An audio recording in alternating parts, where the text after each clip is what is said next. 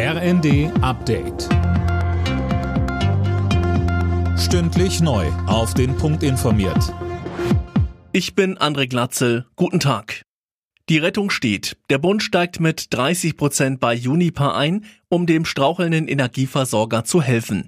Außerdem wird der staatliche Kreditrahmen deutlich aufgestockt.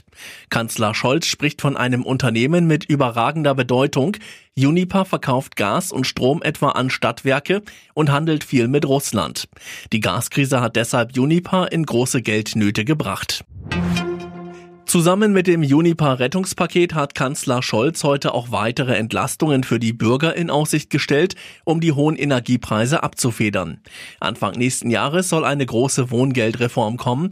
Dazu Scholz. Wir wollen den Kreis der berechtigten Haushalte ausweiten, sodass mehr Bürgerinnen und Bürger, Arbeitnehmerinnen und Arbeitnehmer, Rentnerinnen und Rentner ganz besonders, die auch darauf Ansprüche haben, davon profitieren können. Und wir wollen in diese Wohngeldreform eine Heizkostenpauschale gewissermaßen dauerhaft integrieren.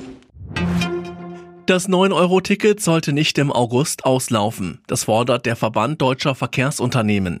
Sünke Röhling, Verbandschef Wolf, spricht in der Süddeutschen von einer Übergangslösung bis Oktober. Er sagt, dann fallen die Bürger nicht in ein Loch, sondern werden weiter entlastet. Und die Politik und die Branche hätten 2 Monate mehr Zeit, ein dauerhaftes Angebot zu entwickeln. Bundesverkehrsminister Wissing will aber erst im Herbst über eine Nachfolgelösung beraten und zieht sich bei der Kostenfrage aus der Verantwortung. Das ist in seinen Augen Sache der Länder.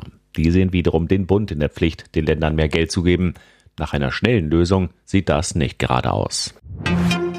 Die Einführung eines Organspenderegisters in Deutschland verzögert sich weiter. Eigentlich sollte es schon im März losgehen. Wie die Augsburger Allgemeine berichtet, wird nun ein Start Ende nächsten, Anfang übernächsten Jahres angepeilt. Grund sollen IT-Sicherheitsprobleme sein. Alle Nachrichten auf rnd.de.